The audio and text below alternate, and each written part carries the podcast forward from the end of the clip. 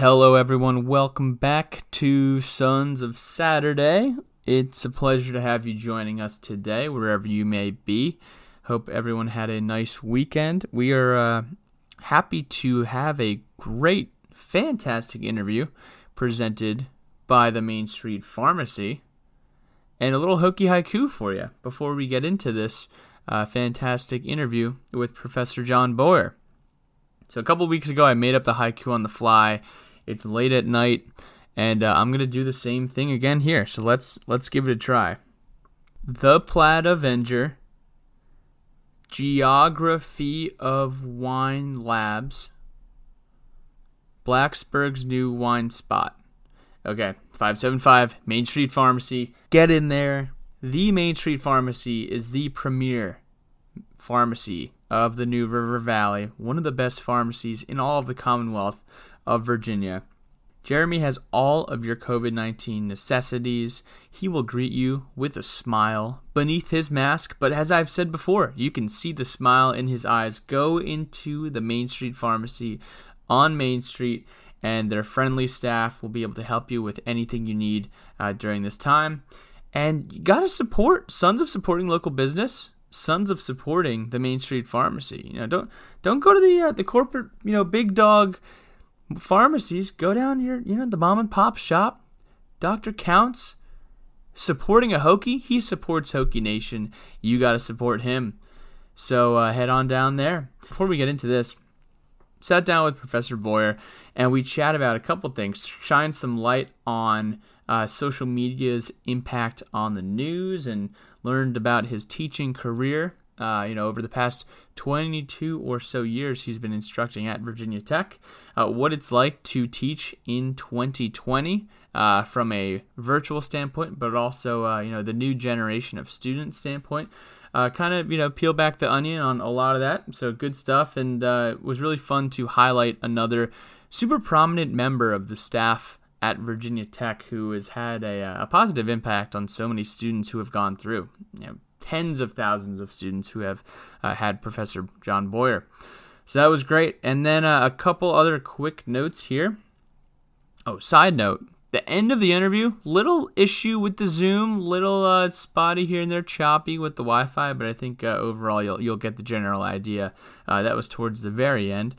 But uh, over the past week, we had uh, we had a great commitment from Dewan Lofton out of Fort Worth. His father actually played uh, under Coach Fu, and uh, he's a wide receiver, super talent, three-star athlete out of Fort Worth. Excited to have him. We will be uh, interviewing him Monday evening. We're going to be sitting down with Justin Robinson here uh, this week as well, and also sitting down with David Hale from ESPN very soon. So that should be uh, very fun. Please submit your letters from the lunch pail, whether they uh, are on Instagram, on Twitter, if you want to email them to us, uh, DM them to us, uh, whichever way you prefer. Check out the website, sonsofsaturday.com. Sign up for the newsletter at the bottom. We will only send you one message a week, we promise. Maybe not even one a week, maybe one every other week. Uh, still trying to figure that out. Bill has done a great job with the newsletter.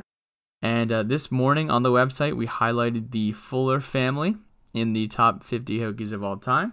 Uh, Brett Smith did a great job on that piece. And then also have a piece coming out from Chris Himes, who is doing an analysis on the Virginia Tech expansion from a university standpoint. So a lot of good content coming up here. Um, you know, shout out to them, the Scribes of Saturday, putting together incredible articles uh, for readers here, and then uh, the newsletter going out and a couple great interviews coming up. So without further ado, plug in and enjoy The Plaid Avenger.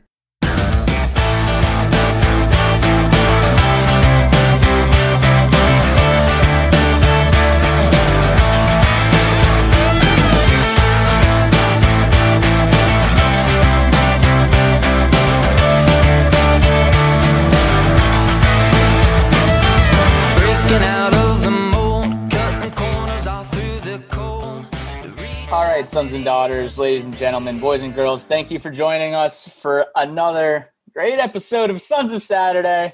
And we have a very distinguished guest in the house uh, this evening. I was joking earlier I was saying, Billy Ray, I'm freaking out right now. There's this guy on my computer screen. He's wearing plaid. He's got a beard and he's got these glasses and he's he's moving around and saying all these crazy things and i'm just having these flashbacks man who do we have tonight? Professor john boyer. Professor boyer how the heck are you? It's great to have you on here.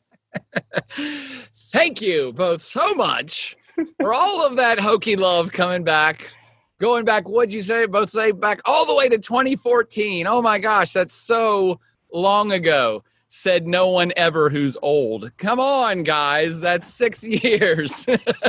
Thanks so much for having me. And I'm doing a fabulously, which I don't know. Should I feel guilty to say that in a COVID crisis pandemic, American economic decline shutdown era?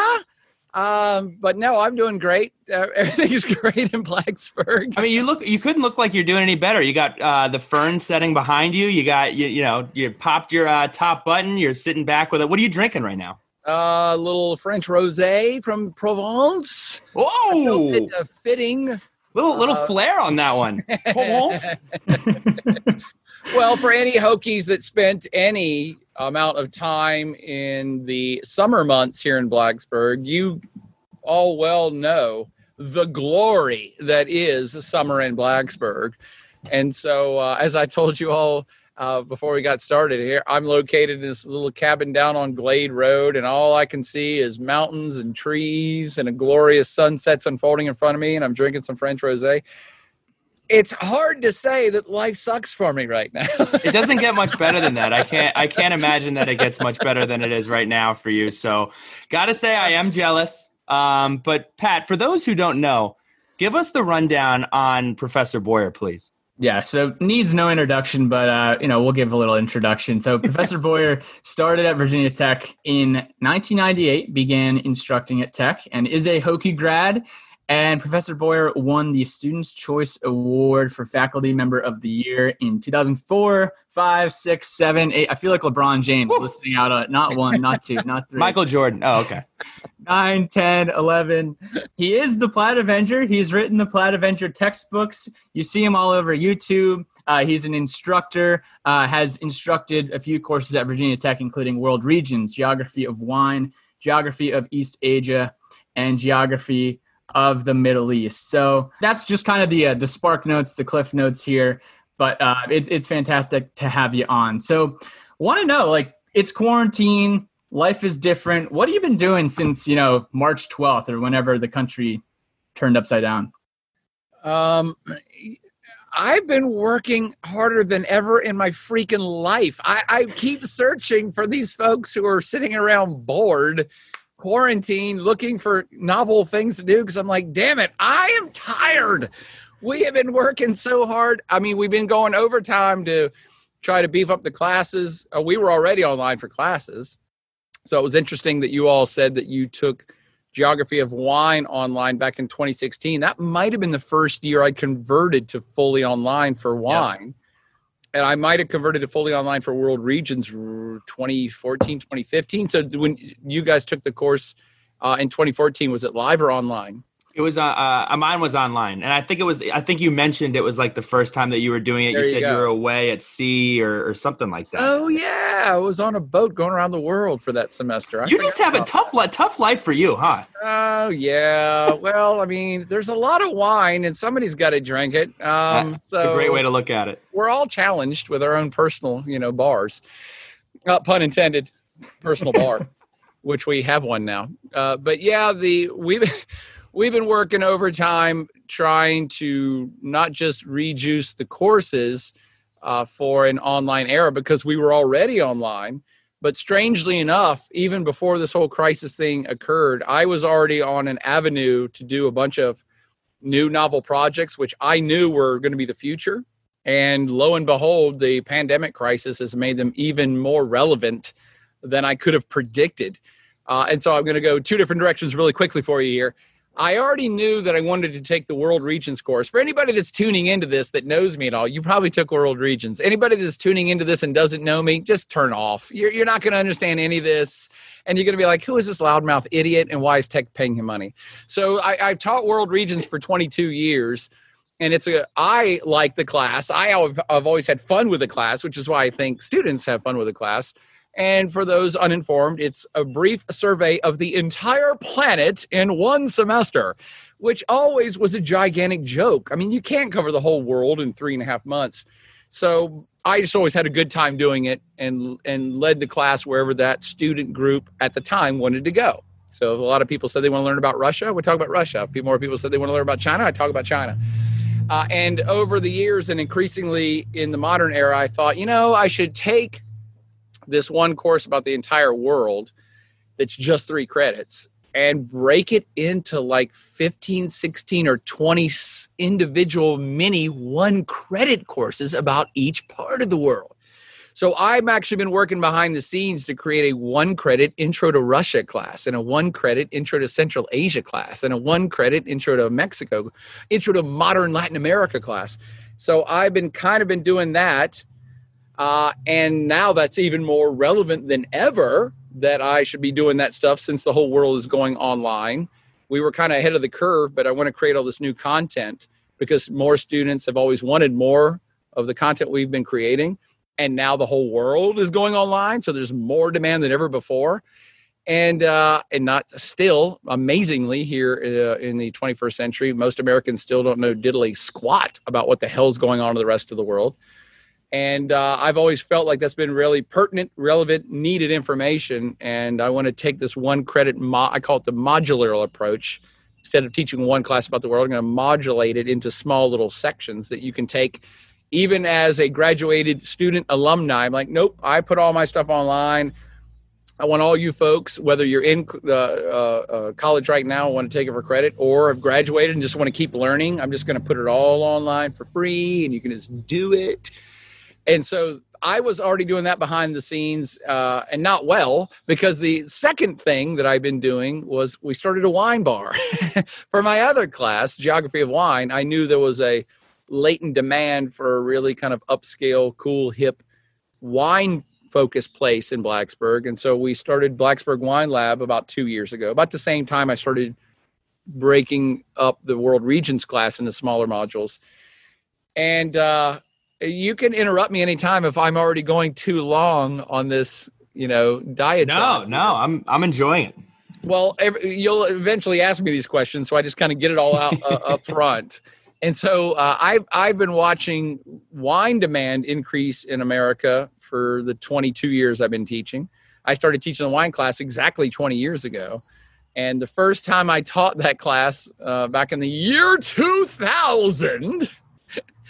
Now that's a long time ago, friends. Um, it is. I was four. Uh, the first time I taught that class, I had 14 students sign up for it. And here I thought, well, I'm a, I'm hip and cool, and it's a class on wine. Man, everybody's going to want to sign up for this class. it was like pulling teeth. I had to go. I was putting up flyers and crap. Going, what? Seriously, nobody's going to sign up for a, a college students aren't going to sign up for a class on wine. And uh, I begged, pleaded. I ended up getting 14 students, half of which were all Virginia Tech cheerleaders. I don't know why that is. I think they all did it as a group project. It was hilarious. And uh, on day one of that class, I remember 20 years ago, I said, Well, how many of you have experience with wine? Nobody. And so they were intimidated by the subject of wine. And I, I didn't realize that at the time because I was always a professional drinker. I was born with this skill. so I, I didn't realize that, you know, that American society really was not a wine drinking society 20 years ago, just wasn't. And uh, especially students, uh, you know, when you were a freshman, even when you graduated college, how much wine did you guys drink? Probably more than people did 20 years ago, but still it wasn't your primary beverage.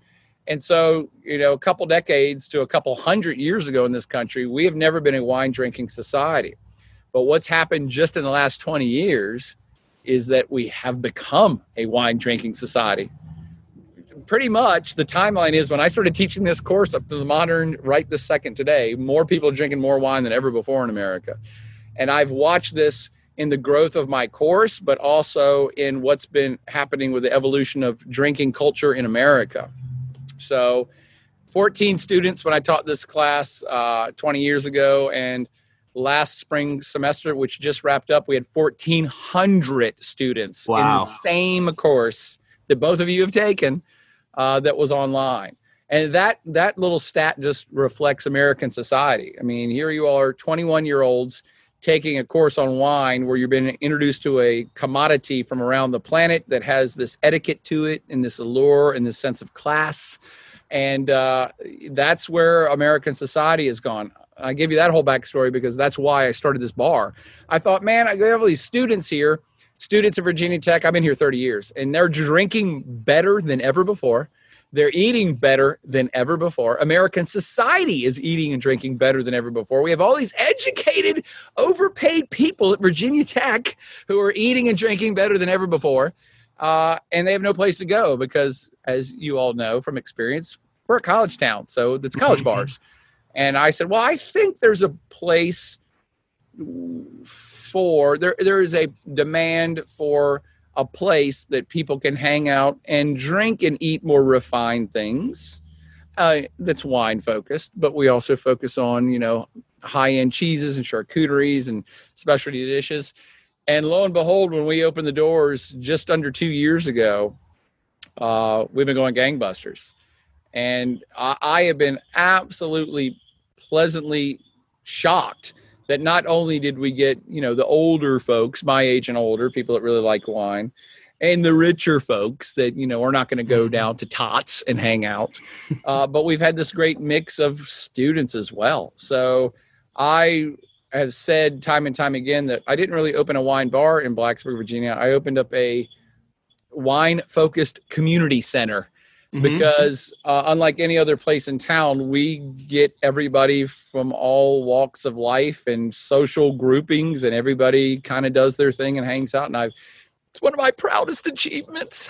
I gotta, I gotta say, so on on that subject, um, since you brought it up, I mean, two twenty three Gilbert Street in Blacksburg. If you're unaware, uh, I don't know how you'd be unaware, but if you're unaware, what I love is I visited this. It, it, opened up after I had I had left. I was getting uh, getting lunch with my former academic advisor, and I was like, "Let's what the hell? Let's go to the wine lab." I've never seen it, um, and the only experience I had ever had is I went to Asheville, North Carolina, which is like one of my favorite places in the universe. And they had wine. It's a fantastic place. Mm-hmm. They had wine on tap, and then I walk in, and you had wine on tap, and I was like, I'm like, I was so optimistic because I was like, if I were a student I don't know if I could afford to go to a wine lab, but then I go and it's $14 flights. You have fantastic food. Uh, $55 for a three pack of Pinot. I mean, it's just, it, it's, it's very interesting because like you said, students are drinking wine and, and enjoying that kind of thing to do uh, more so now than ever, but you make it very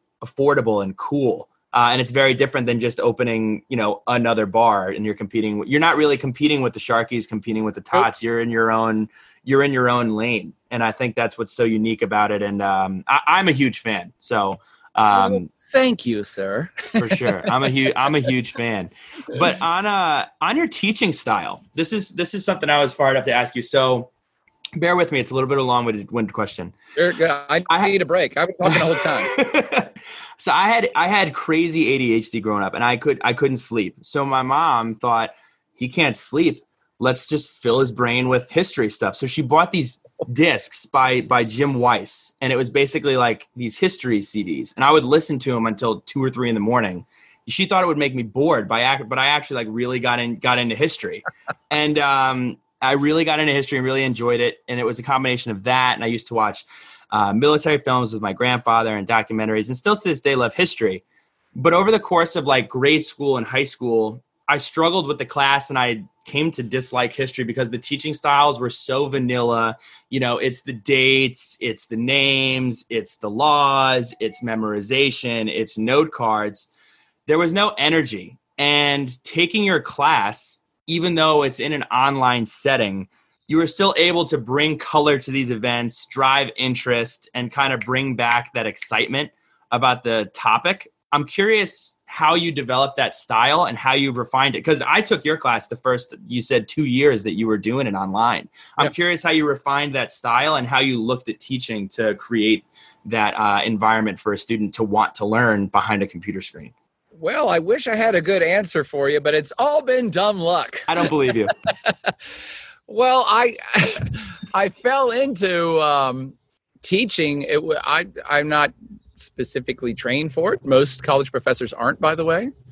uh, which may is going to change in the future. But right this second, I mean, some of the best and some of the worst professors you've ever had at Virginia Tech or whatever college you went to, they none of us were chose a career in teaching. You have to remember, everybody in academia is there because they're focused on their topic of choice. And in American academia, especially, it's very the way it's evolved in the last 100, 200 years is that you not just choose a a branch, uh, your department, your specialty, your major, uh, but you sub specialize and sub specialize and sub specialize. So history is always a great one because there are no teachers in history that are taught to teach about the Middle East per se, or even American history. They got their PhDs doing some bizarre sub, sub, sub, sub, sub category of something that no one's ever even heard of before. And to get a PhD, you focus on that for years. You make it your career to study the movements of the tree, three tree toed sloths movements within five feet of a bamboo tree in Paraguay. And, and you know, you you do so much of that that then when you graduate, you get your PhD, and if you stay in academia and become a teacher, how has that prepared you to teach? I mean, you can teach to three-toed tree sloths uh, in Paraguay, but uh, subspecialty is the way that this whole state has evolved, and so none of us were really have been adequately prepared to teach tons and tons of people to transmit a message so I, I I'm not being flippant when I say this because obviously there's a lot of great teachers at Virginia Tech and other universities, and uh, there are a lot of bad ones. Uh, the bad teachers aren't bad people; they just are probably really good researchers.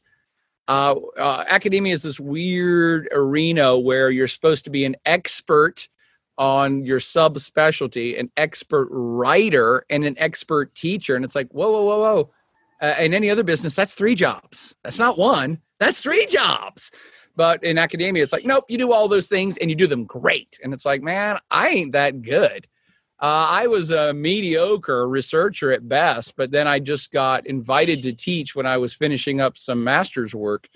Uh, we just had a position come open in our department. We were a really small department that time. I think it was only six or seven faculty, probably on the chopping block, honestly, for budgetary cuts and somebody went on sabbatical and they're like, hey, kid, can you teach a class? It's an intro level class called World Regions. I'm like, oh, yeah, I took that class five years ago. That was easy class.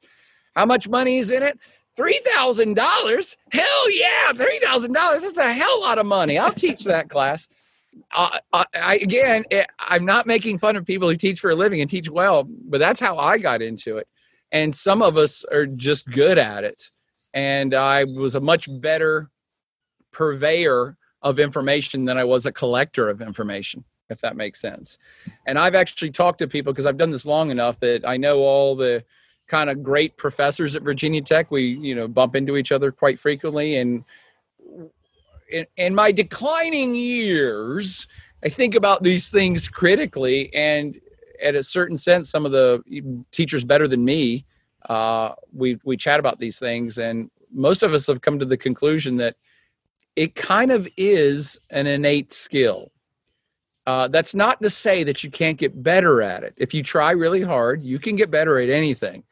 Uh, however, one does need to recognize that you can really love basketball and want to play basketball, but no matter how much you practice, you may not make it to the NBA. I mean, I see I'm pulling the sports analogies back. All right there there's a certain it's a combination of innate skill and work ethic that will lead you to greatness in any field. And teaching should be thought about more as a sport than it is something you can just straight up just learn how how to do. And anybody can be great at it if you work hard enough. It's like that's not true in sports and it's actually not true in teaching either. You can be a much better teacher if you work hard at it but to do uh, the things that the great teachers do and i'm not counting myself amongst them by the way but do, there are certain people that can speak in a certain way and you just remember what they say and you're just like i just get it. They they can communicate in a fashion that speaks to you at a deeper level and that's really hard to teach. I mean it's hard to teach everyone how to do that. If that was a teachable thing then every teacher you ever had would be great right? I, I, I think you put it in such a perfect way is I know this isn't the That's word. because I'm a great teacher. See, that's what I'm saying. I was, I, I, the word that's like sticking out of my head is is performing, which isn't really what I'm looking for. But you're taking a subject matter. History history is not boring on it um, if it's taught the correct way. But my God, if it if there's fascinating. perf- yeah, if there's performance around it and and you're pa- you package it correctly and you are a good storyteller, which essentially Yep. history is, people will be engaged. Again, if if it's all about what year did this happen, who did it, why did they do it, like well the why they do it is the really the root of everything instead of just the name and the date. Um, and I think that's that's really what uh what shines through. Well, obviously, history is, uh, you know, your kind of specialty that you that really inflames your passion. But a, a great, a great communicator. We don't even have to say teacher. A great Yes. communicator, but all teaching is communication. But a great communicator can make any topic awesome and interesting to people. And that's I don't know about difference. calculus. Yeah, that's a different. I mean, three-toed tree sloths in Paraguay could be fascinating if somebody was if somebody was a good communicator. I'm like, I'm enraptured. What does the sloth do next? I mean, you, you've seen these people, and they're the ones you remember. You would probably remember a teacher in grade school that stands out in your head. Why do you remember certain teachers and forget most? And it's true in grade school and kindergarten. It's true all the way up through university. So there is a certain skill set to it, partly innate. Uh, it can be improved upon, and I and like anything else, including and especially sports, uh, I got really good at it because I flexed that muscle. And you know, even thinking if you think in certain ways and you practice thinking and you use your brain, it's a muscle too. And so, to get good at teaching, you got to do it, and you got to do a lot of it. And so, I kind of got thrown into the deep end of the pool accidentally. I, I was like, yeah, sure, I'll teach a class. uh, and then the class, I apparently I was decent at it. And so the class grew and then it grew more. And within three years, I was teaching in McBryde 100. Everybody remembers McBryde 100, right? uh, seats- Our favorite. yeah, of course. Seats 550. So I went from a class class size of 50 to 550 within three years. And that was really being kicked into the deep end of the pool. And you just work at it. You just work and you work and you work and you do it a lot. And th- again, this is true of everything you do in life. If you do it a lot and you keep improving on your skill set, that's how you get good. So, you guys, you youngsters who took my class in 2014, you you almost had two Oh, full boy. decades of me, you know, basically practicing to go to the NBA. So It's all time about reps. so you get thrown into the deep end. This is, you know, the late 1990s. They Yep. say we're, we're not even putting the swimmies on. We're throwing you into the deep end. And that was that was John Boyer. That was before Professor John Boyer. What was John Boyer's roadmap actually looking like before someone in the department stuck their hand out and said, "Hey, can you help us out? We need we need an instructor for this class." My roadmap back then is exactly the one I have in front of me now. It's a big blank piece of paper with a compass on it. it says north. So uh, yeah, I've never had a a regimented game plan. I know it sounds terrible. I I wish I could tell everybody, no, I knew exactly what I was going to do and I did these exact steps. Uh, I don't know who that works for. I, I'm sure there are people out there that know their whole uh, life that they've got mapped out for them, you know, on when they're high school seniors. But you know, I've done high school commencement speeches and and talked to I don't know 100,000 students in the course of 20 years, and I try to get people to relax a little bit more. It's life. Relax. You don't know where it's going to be. You don't know where you're going to be in two gotta to tell ya, five years. I'm re- I'm relaxed not only hear, hearing you speak, but you got the beautiful birds chirping in the background. I don't know, I don't know, uh, but uh, it's, it's it is making me miss Blacksburg.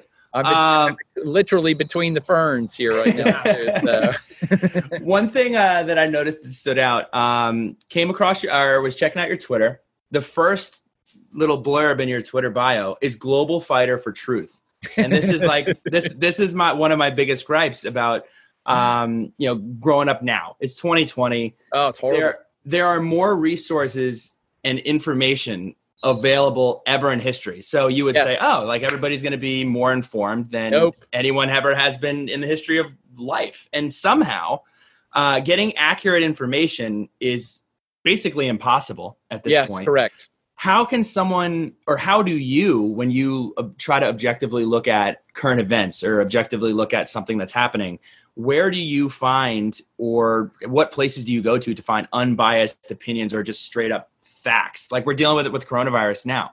Like I don't know what is real information, whether it be from one side of the table or the other side of the table. It's so hard to kind of understand what's going on. It's it's and it's horrifying at this point. Yeah, and this is one of the reasons why it's so great to be an old person right now. I know that sounds silly because everybody wants to be young and everybody. I'm like, hell no. I, am so glad that I'm in, born at a certain time in a certain place that I get to see the transition between the old world and the new modern world. Because being from the old, uh, not technological world, I have my feet more planted in reality. And I do feel um, badly for young people because of what you just described. It's like I've got um, a 17 year old son, and all of him and all of his friends are basically, I call them 21st century nihilist. I mean, they're just all like, everything's over, the world's dead. There is no truth. You know, like, like how how does somebody that young get to that point of despondency? Um, and it's it, it really is such a more complex uh, and just inundated with information world that it makes you hearken back to being ignorant at some level.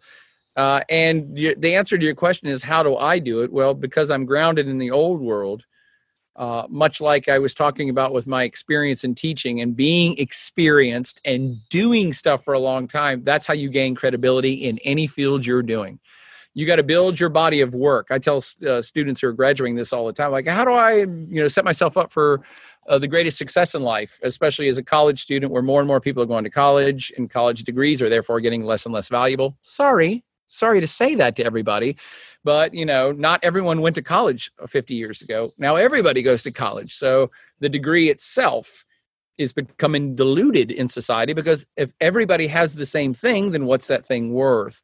And i'm going to bring this all back trust me.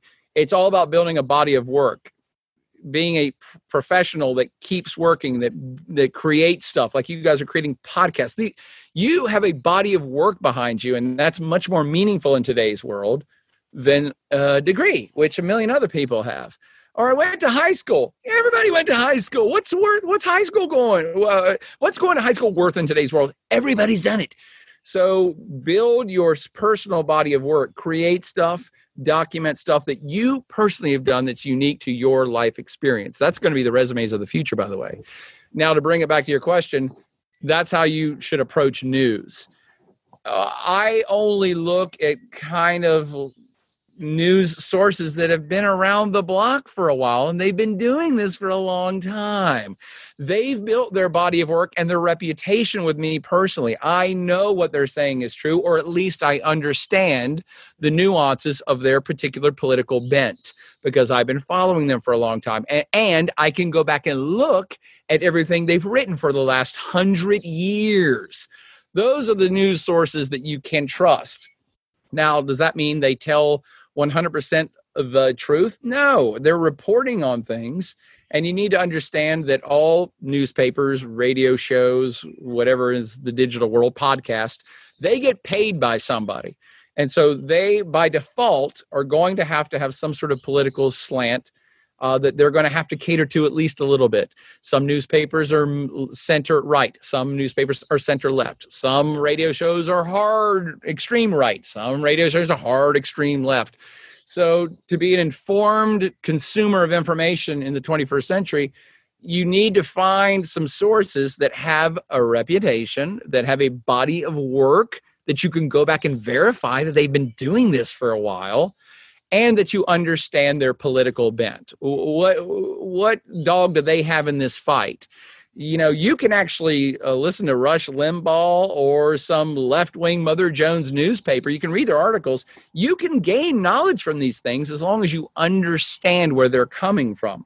They may have something important to say, even if it's, you know, covered in their particular political diatribe you can still gain things from that, but you have to understand where they're coming from and only pay attention to people that have a body of work. I just I can't say enough about a body of work for people going to college now and even beyond. It's stop trying to check off boxes that other people have created. Oh, I went to high school. I went to college. I joined this fraternity. I did that. I'm checking off boxes because that's somehow making me a better person. Forget about the boxes. This is the 21st century. Build something for yourself. Stake out your claim of what you want to do in life and do things that other people can see. It's it's the same analogy that I'm saying with newspapers or news sources. Do what you want to do in life. I'm not limiting you. Do whatever the hell you want to do in life, but do a lot of it and build a body work so people can see what you're all about. Because I would sooner hire a million people. I say I'd sooner hire one person that graduated college that said, well, I just did okay in classes and I got a C average. But I, you know, I started a, a charitable company where we raised $20,000 for this and I did this and I helped these people do this and I, I created three, 13 art pieces and I, that is worth its weight in gold. Like I give a crap about your GPA if you're somebody that's actually done stuff in life. And that's the way that I look at news sources too. What have you done? You don't float the mainstream. I, I that is, that is an unbelievably in, in, insightful answer, and, and I I really appreciate that. And I think one more thing: if you have your bingo boards out, your Sons of Saturday bingo boards, you can put your uh, your piece on the Bill Simmons reference. Bill Simmons Bill Simmons said in one of his podcasts, he says Twitter is unbelievably entertaining and one of my favorite things that I own. Sure. But if there's a draft of the most toxic things that have come to society, in terms of just news, and that's not the only subject. Twitter is a first round draft pick because people, because a lot of people, and I was guilty of it for a very long time, will hear about some news and I'm like, oh, let me see what Twitter has to say about it. And then I'm formulating my opinion on it instead of reading facts and reading information about it. I'm seeing what somebody that I like or that I listen to says about it and then take that as Bible and apply that as my opinion on a on an event. Um, and uh, it's just wrong to do that. Yeah, you can broaden it up. You shouldn't even pick on yourself. It's pretty much the modern world, modern America for sure. Everybody keeps saying, wow, America's so polarized now. We're so polarized. Everybody's in different camps and it's so hardcore. And the reality is, no, it's always been that way. But what's different is social media. And uh, it's probably because I'm old, but I'm not a fan of the Twitter stuff either uh, and I'm torn. I'm I'm literally torn because Facebook and Twitter and blah blah blah, fill in the blanks, whatever it is. It uh, it's very uh, democratizing. You can look at it in a positive light and say everyone in our society has a voice now. Isn't this great? And if you told me that 20 years ago, I'd have been like, hell yeah, that's great if everyone has a voice. But now 20 years later, I'm like, Hell no. I don't want to. We don't need to hear from 90% of these humans. What are we talking about? Because that's the whole thing about everyone having a voice and democracy and everybody's vote counting is that we it sounds like a great thing on paper and it is actually it is a great thing on paper but we don't account for all the voices we don't want to hear and we don't account for the voices that are very toxic and bad so when you say everyone has a voice and everyone has a vote and that sounds great, but so do racists. And so do Nazis. So it, we are in a very bizarre era that our ideology are, are more liberal and don't, I, am not conservative as liberal, but everybody democracy is a liberal ideology uh, people being free is a liberal ideology and so our liberal ideologies that many of us have held dear maybe for thousands of years of empowering people it's now being challenged by everybody having a voice everybody really having a voice because of modern technology. And i think that's what we're grappling with in the united states right now. So i you know to me there's always been democrats and republicans uh, capital letter uh, democrat capital letter are republicans two political parties. But now people are uh, squirreling up into their foxholes of only paying because everyone has an opinion and everybody can see their opinion, everybody can express their opinion. People are more than ever before only listening to other people whose opinion they already agree with. So, and, and maybe that's enlightening to you younger folks, but the difference between the way you all consume media and understand even politics, just politics in the modern world in America, is that you can go hear any facts you want, and you're only going to hear facts that you like. And tw- a whopping 20 years ago, 20, a whopping 20 years ago, uh, let me take it back to my childhood, 40 years ago, there were three television stations. Three that you got your information from. And those three television uh, television stations uh, that all had the same news hour, all at 6 p.m. is when the news came on in the old world. So it was focused. So three sources of news information besides uh, uh, newspapers and radio. Three times a day, yeah, 40 years ago in America, you could go to tune in to actually get live pictures and assessment of what was happening in the world. And all three of those stations were competing with each other to try to tell the best truth. They were competing with each other to try to make sure that their story was the best, was presented the best way, and was the most factual. Because if two of them reported something as factual and another one reported something that was completely wrong, that third one would get trashed. You would get trashed for reporting wrong events. And that's 40 years ago. And now you back it up into today, tonight everybody reports anything they want and all of you can go to 10 million news sources aka people's twitter feeds which isn't news but it's hard to distinguish because it's it's written down and it's right there and it looks like news and somebody told me that aliens landed and took over donald trump's brain but i saw it and 20000 people liked it so it must be news and you're like holy crap all right so I don't have a solution for this. None of us do. What we're in, you need to recognize we're in a, a, a era of evolution in uh, human society, in American society, but human society in general, where we're trying to reckon how do we deal with this huge inflow of fact, fiction, and personal opinion from seven and a half billion people simultaneously. And it's truly an evolution, and none of us. I'm smart enough to know that I don't know squat uh, so none of us really know what's going to happen five or 10 or 20 or 50 years from now. And anybody that tells you definitively what's going to happen from five years ago, you can strike them from your Twitter feed right now because they're full of crap. I mean, it's just happening. The evolution is happening too quickly and there's too many factors. So it's almost impossible to say what's the future is going to look like, even the very near future. And that's why, to me, it's even ever more important to try to back up and say, okay, this world is kind of chaotic in terms of presentation of news and fact and whatever else. Who can I rely on? I, I must be turning more conservative the older I get because I'm like, hey, you go back to the old ways. Who the New York Times has been doing this for 120 years. I think they still are pretty credible. The BBC's been doing it for 100 years. They're pretty credible. So not that I'm not an old enough person. It's like all old things are better because I love the modern world.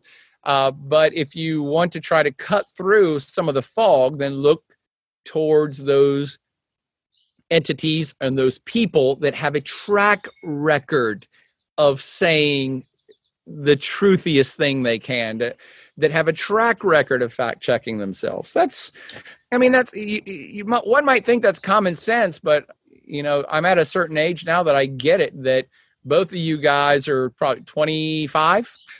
Yeah. So you have, you know, your whole life has been lived in this era.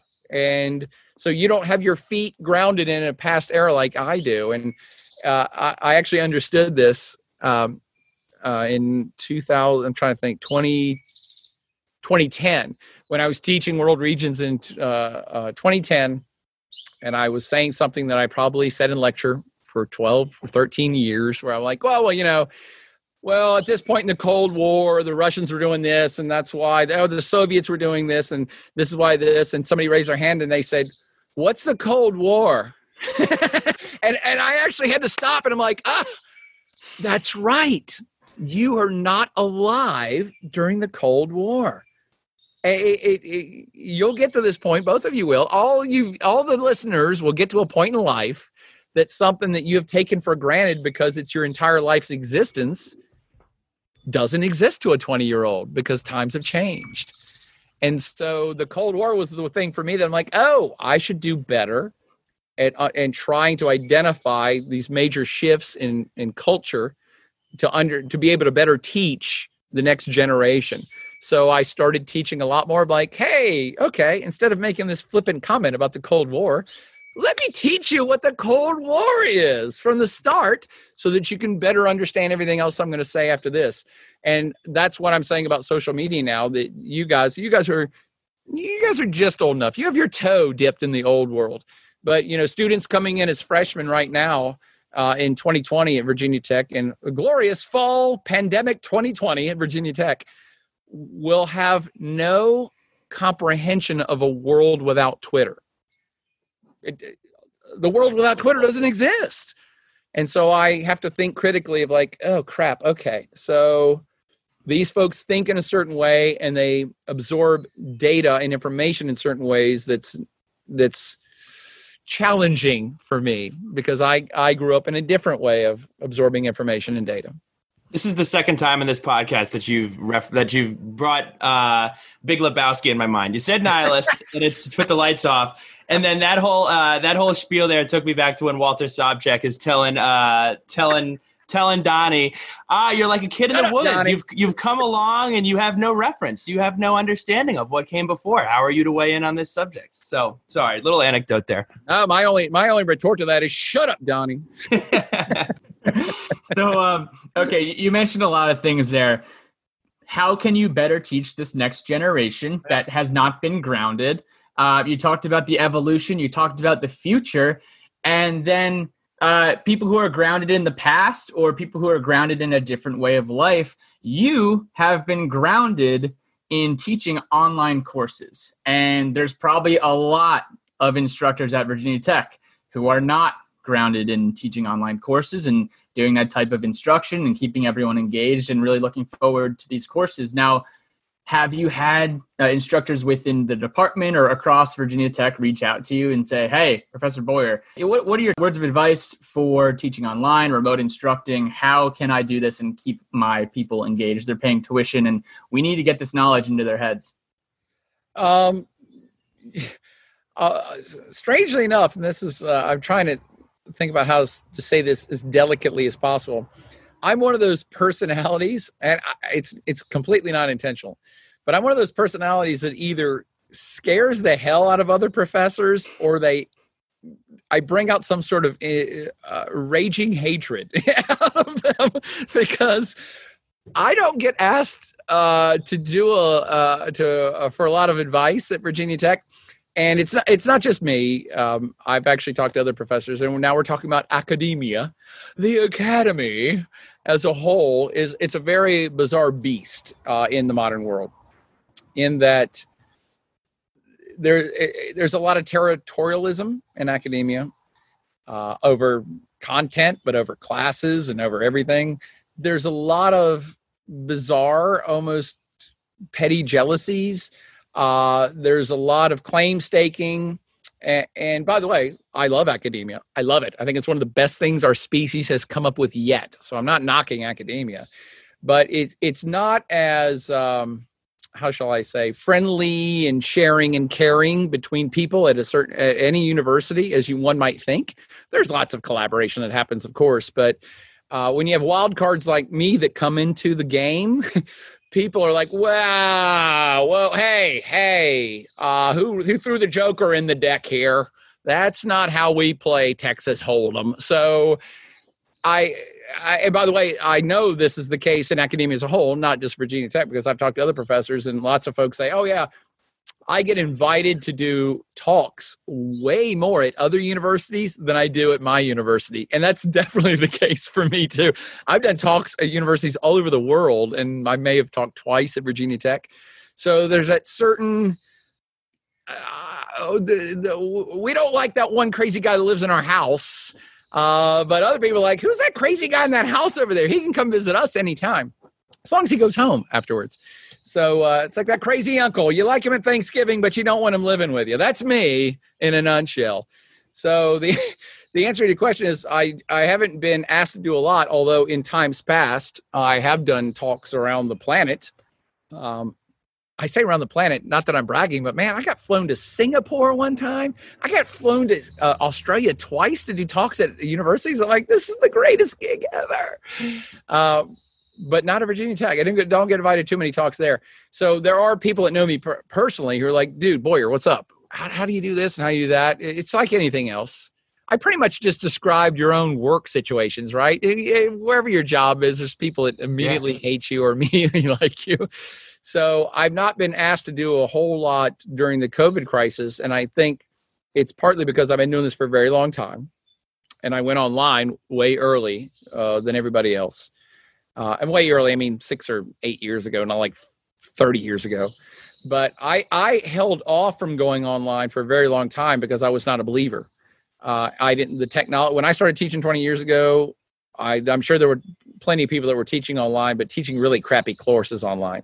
The way that people taught online 20 years ago was like, oh, I'm I'm a, I'm ahead of the curve. I'm technologically savvy. I teach all online, but their courses were here. Here's the syllabus. Read these three books and submit a paper. That's not teaching online. That's barely teaching.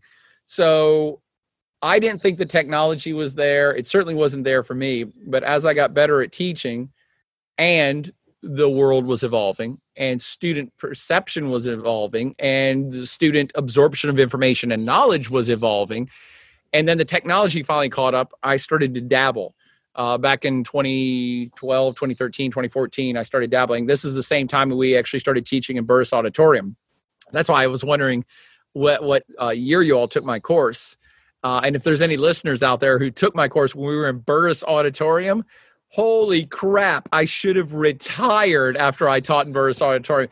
That was the peak of my career. I should have retired like Michael Jordan and then went and played baseball somewhere else. Um, but we were teaching live to 3,000 people in Burruss Auditorium for two or three years running. But it was, uh, I only bring that up not to brag, but because right as I started teaching the super big courses in Burruss was right when the technology started to catch up. And so we, I remember I remember the year that Twitter came out because we adopted it and we were doing a live Twitter feed during the class in Burruss Auditorium. And uh, some other things that came out at the same time. We're like, yeah, we're yeah, we'll use that. We will we'll start to dabble with these things, and we can do some pretty cool stuff that uh, facilitates and even uh, uh makes the learning experience better. So we were dabbling with technologies, and then just like computers, things got better, faster, quicker. So you could record longer lectures and they would be compressed files. You could stream them. So as we were started teaching super large courses in Burruss, I started to dabble with recording lectures. And after we did that for like two or three years, I started to tell students, okay, well, I can teach this class live here in Burruss Auditorium, which everybody loved and thought it was hilarious. I said, or I could record it. Uh, what would you prefer? Oh, everyone in class is like, oh my God, we love you, Boyer. No, live is great. It's the greatest thing ever to be here in Burruss. And I said, okay. Oh, everybody says they still want it live, but let's dabble. Um, I'm going to live stream while I lecture live in Burruss, and you can watch it in your dorm room. Uh, this is going to sound comical. This is eight years before COVID. We're like, yeah, well, let's stream this so you could stay at home just for fun. And but what what would you, what would you students like? Everybody, ninety nine percent people say no, I want to see it live. Uh, one uh, said I'd watch it streamed. By the end of this first semester, we tried that. Sixty percent were watching it streamed, and only forty percent were in the classroom. And then the following semester, we had 2,600 people in course. And I said, Well, I'm going to record some lectures. You can come listen to me in Burruss or record it. You can watch it at your own pace. 90% of people were watching it at home. Only 10% only 10% were coming. And i could have i polled people on day one of the course and said would you prefer this to be recorded or live? Everybody said live. And at the end of the semester everybody was watching it recorded. And that it's funny how my life has mirrored our society because that's right to me when it started to turn. And more and more people were starting to go online and more and more emphasis was being placed on dissemination of information via this. And we just happened to be totally accidental. I'm not saying i'm that smart. I'm not. It was smart people around me who were saying you should experiment with this. And i'm like yeah sure. Why not? So that's why we were already online because i understood the reality that while people will tell you i want to see you live because it's better if you give them an option, almost all of them will watch you record it. Almost all of them. There are those students that still say, no, I really do learn better when I'm in a live environment because it just is more electric and it's alive and I can ask questions. But the reality in today's world is the vast majority prefer to learn on their own time at their own pace. And there's nothing wrong with that. It's great. So, uh, you know, instead of me lecturing live uh, in any classroom where you have to be here at 8 a.m. and watch me at 8 a.m. for 50 minutes, why? I can record that and you can watch it at 8 a.m. if you want, or you can watch it at 8 p.m. You can watch it at 3 a.m. You can watch it on Wednesday or Saturday or Tuesday. You watch it on the 4th of July at 2 p.m. So that's the world that we've migrated to. And I just decided to embrace it and be like, you know what? That's cool.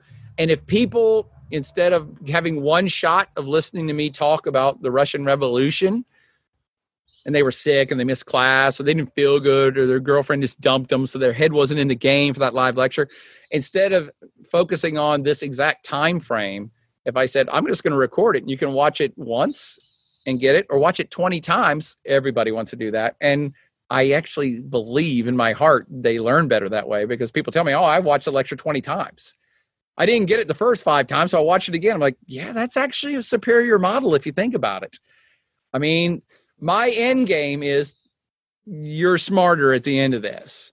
And instead of saying, well, I'm going to be in a room at this certain time of day, you better get here to get smarter. I want to present you with everything and say, watch it a million times when it works best for you, when you're the most alert and most interested. And I feel like that probably makes you learn better. I don't have any scientific evidence to corroborate this, but I'll bet somebody does. You're letting people learn on their own terms. I there mean, it go. just makes a whole lot more sense. Um, yeah. yeah, no, it's going to be an interesting semester, but again, ahead of the curve, so you're in a good position to uh, continue to teach effectively throughout this uh, this just difficult time. But that brings us right along to our rapid fire section, which is brought to you by the Chesapeake Center for Complete Dentistry. If you go in, need some teeth bleaching, go in, let them know the sun sent you. Uh, and also, shout out to Caitlin Cranham, who passed her boards. Her first day was this Monday. So, shout out Let's to go. the cheers. Cranham family. Cheers. Cheers. Cheers. Cheers. Yep. Yep. Um, so, here we go. So, rapid fire. First thing that comes to your head for you. Rapid uh, fire for whiter teeth. Let's do this. what is your top three historically accurate films? oh, oh my God. Why did you ask me that question? You know, I've watched like 10 million films. Uh, yeah, and you know I've used them for class too. Yep. So uh, there's one out of Korea called Brotherhood of War. It's didn't have that terrifying my, uh, and fascinating. Uh, there's one out of China that actually brings people to tears of both genders called Aftershock.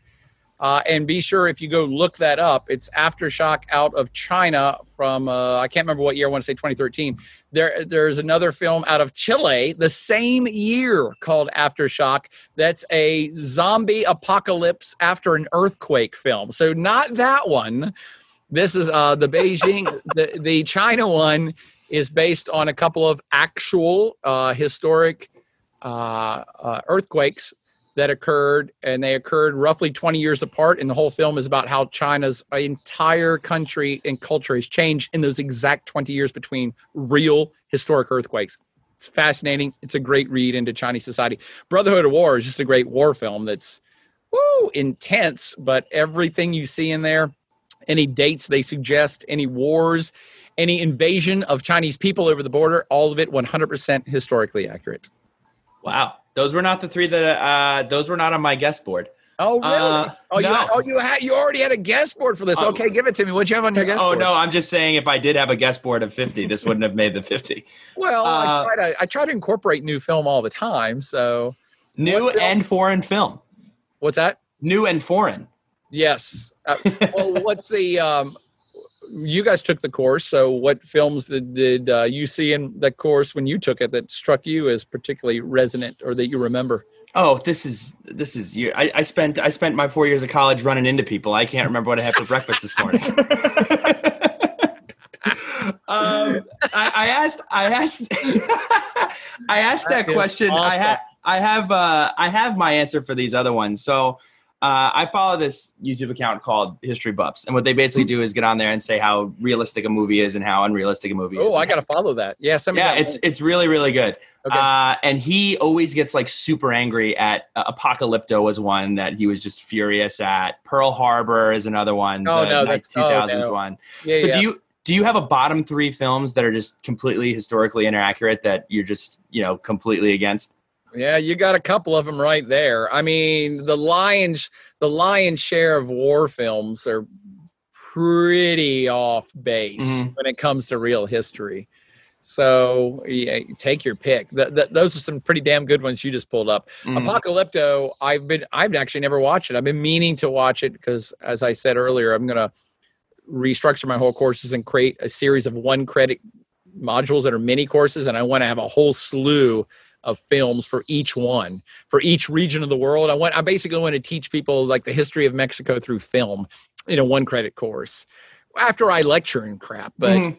um, so Apocalypto is one I've had on my list, but I've heard enough other historians trash it that I'm like, oh, I probably have, I haven't watched that one yet, and I'm torn because I know it's not that historically accurate. What about your favorite book? Aside from your own, aside from any book that you've written, what is your favorite book? is is there another one?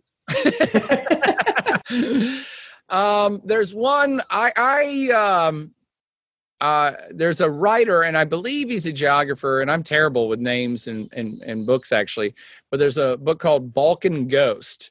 And I can't remember the name of the, the writer. I, I could Google it real quick, except I'm on the computer with you. He's a really good historian. I, I think that I like his works so much. He's written a bunch of books uh, including The Revenge of Geography is another title that I would look up by this guy. And I think his background is definitely history, but I think also geography. And he's quite good. If you like the way I teach, you would love all this guy's books because we both, and I might have learned partly my lecture style through reading his books. We we both have a way of trying to present the whole picture. So you're a history buff. A, a lot of history people get turned off by history that they can't connect to. They can't place it. So just like I was talking about with the three-toed tree sloths in Paraguay, if you don't have some sort of tie in your own life experience or your brain to place a body of information, then it disappears. And I'm sure brain psychologists and you know brain biologists could would probably tell you in much more eloquent terms. It's like yes, you need ties, you need hooks on information for it to be planted into your long-term memory. And the best writers and the best lecturers have a way of doing that. And this guy has a really good way of looking at a broad perspective of a place like the Balkan Peninsula, or he goes around the world and teaches about stuff.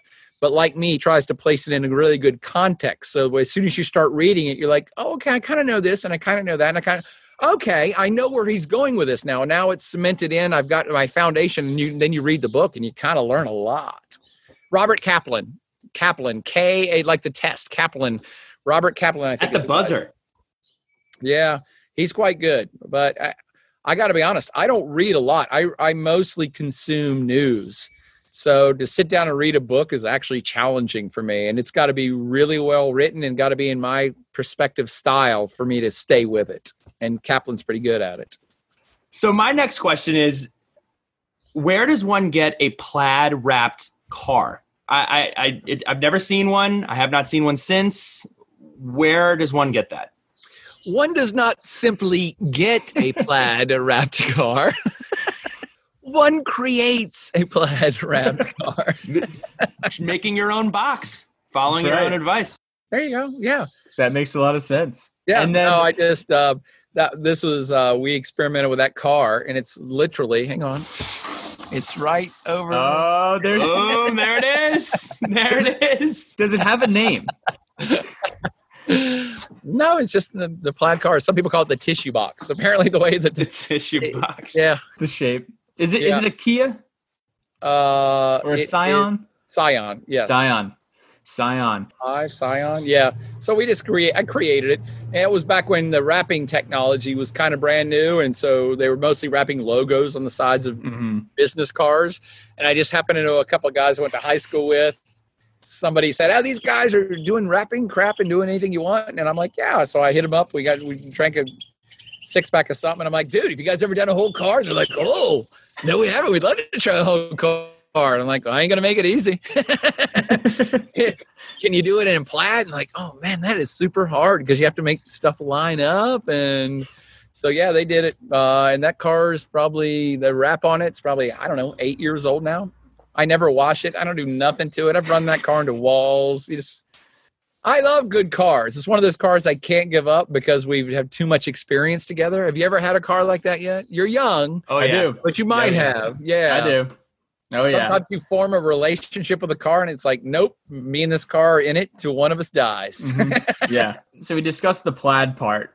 What exactly are you avenging, or what is to be avenged, or is this a open-ended question?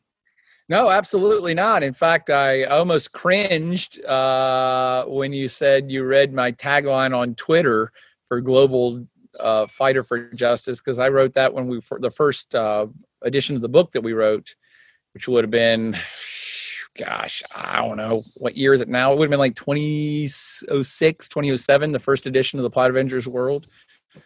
And you know, when I invented the character, I invented that tagline at the same time, so it didn't have anything to do with Twitter. And uh, it's it's quite specific. It's it's slightly arrogant, so I don't want anybody to think that I think too highly of myself. But the avenging part is avenging ignorance. That's my whole career. That's pretty much in a nutshell. I and in today's world, it's even more pertinent when I started teaching 20 years ago.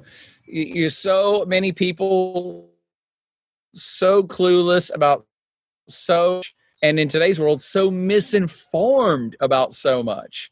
So the plaid avengers mission is you know we've got to fight against ignorance. We cannot have this.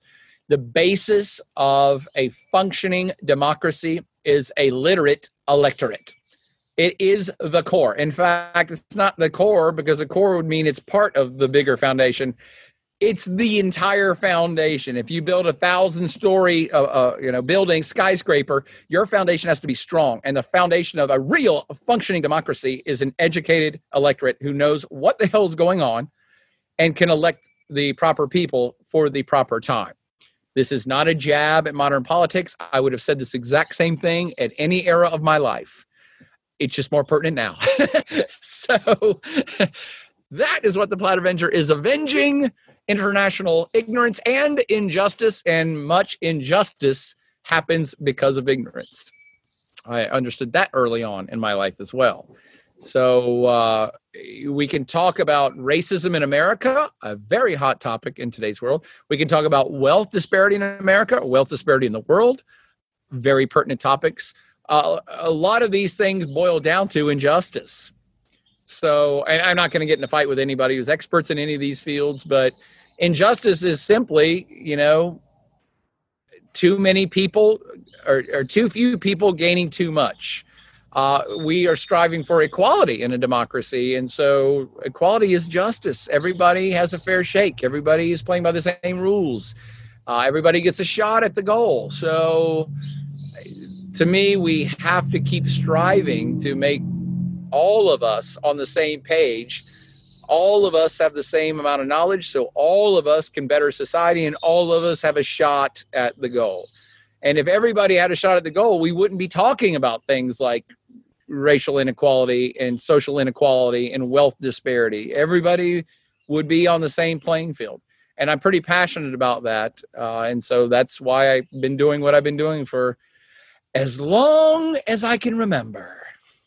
You know, I love that. I never, uh, I never really dug in or kind of inquired about where the name was drawn from, but I think that's uh, that's an incredible way to think about it: is avenging, avenging the correct information and avenging ignorance, and making sure that people know what's going on. So, letters Okay. from the lunch pail, presented by Sharkey's Blacksburg. Sharkey's, it's where good friends go. ah, Not a competitor, which is which is good. no, I love Shark. I love, Love I love every single business in Blacksburg. I, I don't feel like anybody's competitors, not because I'm better than anybody. It's like, no, I like them all. And I intentionally built our business and our menu to not compete with anybody. We try to do everything everybody else isn't. So love Sharkey's. Love the cellar, love the pub, love Tots. Who doesn't? Come on. Who doesn't? Who Who? the heck doesn't? What's wrong with you? Are you a communist? Come on. so speaking of Sharkey's, this is a this Yeah. is a personal letter from the lunch pail. Favorite Sharkey's wing flavor? If you're going to Sharkey's and grabbing some wings on a Sunday, all you can eat buffet. Um, would it surprise you if I told you I don't do chicken? I don't want to offend anybody. Nothing surprises me at this point. I don't want to offend anyone. Uh, I'll tell you this. No, I'm not going to tell you this because you tell me their sauces. I'll tell you the best one. Hang on. Go ahead. Give me the give me their sauce. Uh, I mean, mine's mine's Buffalo Ranch. yeah, that sounds like an entirely reasonable thing to eat. Entirely All right, next time, next one, next time we're in Blacksburg, we'll all sit down. We'll get a, uh, we'll get some Long Island's, and we'll get a, a bucket of uh, a Buffalo Ranch, and we'll call it a day. First Well, I, submission. I didn't mean to diss Sharkey's just because I don't eat wings. Uh, No, they got plenty of other options. They got burgers, they got fries, you got but sh- you got salad. Mondays or something. You buy one, get one, and it's like hmm Bogo Burger. Look at look at this. You could do our read offs for us. Bogo Burger Monday, Trivia Bogo Tuesday. Burger Monday. Bogo Bingo Burger Monday Wednesday. on on Sharkey's back patio. Are you kidding me? Doesn't get better than that. Does Get not out. get better Get- than that. Get the Sign hell out of up. town if you don't like that. First, first letter from the lunch pail. Kate Okay. Smucker. How much wine have you been drinking in, count- in quarantine? Exactly as I much as I was out of quarantine, There you go. which is to say, quite a bit. So uh, just so you know, I have the uh, um, heavy burden on my shoulders of not only teaching at Virginia Tech, but running the wine bar. I have to taste anywhere from 50 to 100 wines every week from distributors. And I take this business seriously. So- Serious job. Great, great, re- great Gotta have the best on supply. That's right. I've got to taste through hundreds of wines every week to make sure that I get the two or three to you, the client, that are the best. And if you believe that, I got a bridge in Brooklyn to sell you too. So So uh, Brooke Peterson says, "How long have you been thinking about starting the wine lab?" You kind of already gave us the background there, yeah. but but yeah, but I'll add. Uh, when did you kind of have the aha moment when it was like, okay, I've had this idea for a long time. Now it's time to break ground. Let's you know lease out this property and stick our flag in the ground and start this business. Uh, it's funny because I rarely remember things, um, but I remember the exact moment. It's because I was made fun of. So maybe it was a little bit of a hit on my pride, but I've been talking about starting the bar in Blacksburg, the wine focused community center, for easily 10 years since I've seen the uptick in wine consumption in America, but also once I understood what a vibrant um, and diversified and civilized uh, clientele we have in Blacksburg that was being underserved. I kind of started picking this up a decade ago. But it was, I want to say, almost exactly three years ago, my then 14 year old son. I was sitting around chatting and I was probably complaining, saying, Oh, we don't have any good place to go in Blacksburg. And yeah, we've been talking about doing this bar for like 10 years. Yeah, the clientele is there. Yeah, people drink more wine. And man, I wish we had, I wish we could just go to this bar right now. And my 14 year old son said, Dad, why don't you just shut up and do it? And I was like, You little bastard, you are right. I've been I was gonna talking do it. about this for way too long. Challenge accepted. And yeah, that was the actual that was the actual moment. That was it. And I'm like, okay, you're right.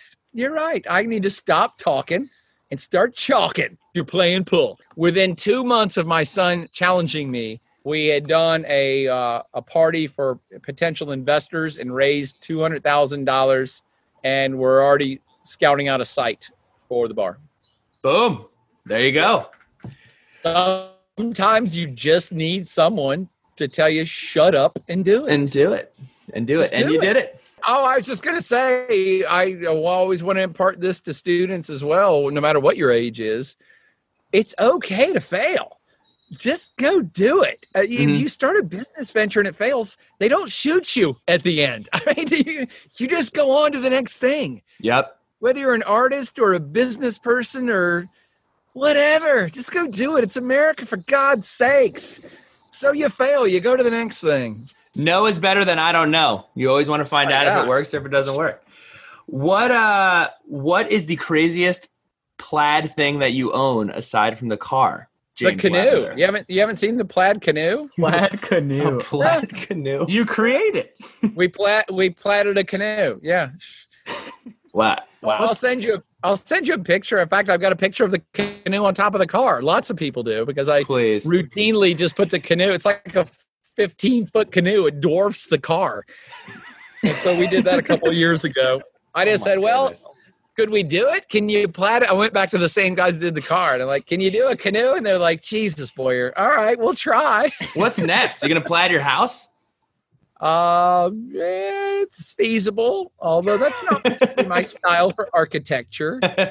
um, yeah, I don't know. I don't know what we could plaid next. We can think of something fun. I actually have kind of gotten away from the the plaid Avenger. Not gotten away from it, but you know, things run its course, and you you'll find this the older you get too that you do stuff for a while. It's interesting, but then you go on to something else. Right. So I've been doing the plaid the books for we're on the 10th edition right now so i want to say for 14, 13 14 15 years when we started that and it's been great fun and i like doing stuff like that just because it's innovative and fun and it makes people smile and uh, I, what else is life about? I mean i just like to have fun and make other people smile and hopefully teach them stuff and learn stuff and make their life. I want to help improve people's lives. That's that's my mission. It's to me one of the great things about human existence is how can you make other people better? How can you improve other people's lives? Because at the end of the day that's what you're going to get remembered for. Not even remembered but that's a legacy just like i was talking about earlier about building a body of work my body of work is improving other people's lives and there's a reason you guys hit me up to do this podcast because something in your brain says this guy is worth remembering and we want to hear more about what he's got to say and what better legacy could i leave when i check out which could be at any moment Our next lunch pail letter is from New Jersey Hokie 03. And this is not a question, but this will uh, bring it back all into perspective for you. Mr. Boyer was my professor in the semester of 9 11. I'll never forget his class and the way his words comfort all of us. Truly remarkable, and I can't thank him enough for it. Um, so that is from New Jersey Hokie 2003. wow well i have no rebuttal besides i can't be given any higher praise As you look So back thank you. on as you look back on your time teaching, um, what are some of the crazy times that you do remember, like the craziest days of having to walk in and teach a class um, over your tenure? Well, you you you already have the answer to that question. I mean, you already know it's the craziest, craziest times of our that our society has had, and so, you know, uh, September 11 was a pretty big one. Uh, of course, the uh, the most horrific spring semester, uh, the shooting was pretty horrific uh, and memorable. And I was on my way to class. Is that the bizarre thing is, is I was on my way to teach class when both of those events occurred. It is amazing when you start to step back and look at your own life and take perspective. You're like, wow, I uh, for every major thing that's in America or Virginia Tech for the last 25 years, I was on my way to a class when they occurred. I don't even know what to make of that. It's just this my life is so woven into teaching that it's indistinguishable anymore. So, you know, I don't know that that many people are that blessed that I am that you're tied to a place for long enough and you're tied to a profession where it, it defines you and it accentuates your life experience for good times and bad. Uh, and so when I think about any major event that's happened in America or Virginia Tech, uh, for the greater, you know, the vast majority of my adult life now, it's been Virginia Tech, and I, I, I, I'm a little bit in awe of my own life sometimes of how great it has been and how great Virginia Tech has been to me and how important it's been to the definition of my actual existence.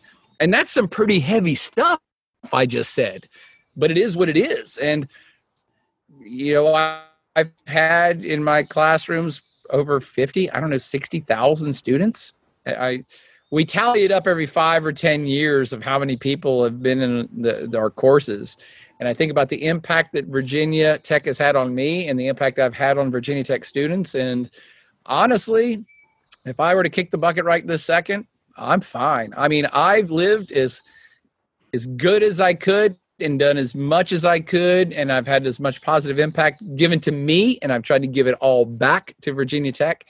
And I'm really happy with where I'm at right now. I, I wanted to spin that into a positive note because, of course, the times you remember are always the worst times, uh, especially given that we're at a col- on a college campus and our college campus has had a specific really horrific time. So I just uh, I spin it in the positive, like it's such a great community to have spent pretty much my life in, and it's not over yet. I hope. I think I've got some other work to do. And that we'll be here, that I'll be uh, talking about this with some folks just like you, or maybe you guys exactly 10 years from now. We'll be talking about how COVID uh, uh, changed teaching and what I was doing at the time. And complaining about the next social media platform. Maybe we're oh complaining about TikTok God. 10 years from now. TikTok. Oh my God. how, how is it taking so long? So, Professor Boyer, this has been a ton of fun, and uh, really, again, like I said at the beginning, I've had some flashbacks, and now, like, I feel like I'm I've put the harness down and I'm in your class, just enjoying it. But uh, we got to wrap things up here, and we always wrap up with shout outs. So, if you have uh, any events going on, any people you want to shout out, anything you got going on, here's your opportunity to plug it. Whether it's uh, you know anyone at Tech or in Blacksburg or the Wine Lab. Oh no, no! You guys give all the shout outs you want. I mean, yeah, of course I give out the shout out to all the good peeps I got working at Wine Lab, Blacksburg Wine Lab. There's we have such a great crew there. They're all awesome. Uh, Jeanette is our general manager. She makes everything happen. I got to give a shout out to my number one cohort in all crimes for the last decade, and that's Katie Pritchard, who was the probably the TA for the class when you all took it. She certainly was the technology guru that made it all happen. She's the one that's pushed me to do all of these things in the last 10 years of like, yeah, you should teach in Burruss. You should teach, you should do Twitter. You should teach online. I'm like, all right. I mean, so you have – uh, one should, I, hope all other humans are as blessed as I am of having somebody in your life that pushes you. So Katie's uh, always been there uh, for me. And there's, you know, the whole Hokie Nation. I, you know, there's, there's so many people that I'm so thankful to at Virginia Tech and in general it goes without saying. It's all of them. The shout out is to B-burg. The shout out is to Virginia Tech. The shout out is to the Hokie Nation, wherever you are, whether it's at Virginia Tech or Blacksburg or the wider world, which I have traveled the wider world. And the most hilarious thing about uh, the Hokie Nation is the resilience and the absolute positive – nature that all of them have everywhere in the world. And I have been in so many places that people have walked up on the street to me cold and be like, Boyer, Hokies, took your class. I, I, I, was, I got hit up in Singapore by a Hokie. I got hit up on the streets of Melbourne one time. Somebody's out of the blues, like, yeah, Hokies. I'm like, really? What? Uh, two different times I've been in Nowheresville in Europe. Uh, one time we were doing we were in Rome on some historical tour somewhere, and a group of like ten stu- Hokie students walked up and like, like, dude, we're not even on the same continent that Virginia Tech is on. Uh, I have been shouted out in probably upwards of 20 different countries on planet Earth by Hokies. And it's always the most greatest, hilarious, uplifting feeling where it's just like instant joy and party when people shout out to each other. And I know that every university has that sense of camaraderie, but I've talked to other universities, I've talked to other people, I've worked at other universities, and people like, no, Virginia Tech's different. Virginia uh, Hokies are different somehow. You know, people are in Oklahoma are excited about football and they go crazy about Sooner football. But Hokie people are like, nope, they'll do anything, and of any amount of joy will be raged out in any circumstance, anywhere that Hokies come across each other out in the entire wider world. It's just awesome. So that's my shout out. That was fantastic. Well, Professor Boyer, thank you so much. And that's why we do this podcast to connect uh, Hokies across the world and shine a light on uh, some of the t- uh, extremely talented people that make Virginia Tech so special, and you're one of those people. So thank you. And we got to get together and have some wine sometime at the Wine Lab, uh, and uh, definitely do this again. We had a we had a ton of fun. You know it, brothers. The first five rounds are on me. Then you're on your own. All right, holding you to that. Take care, Mr. Boyer. Party on. Ride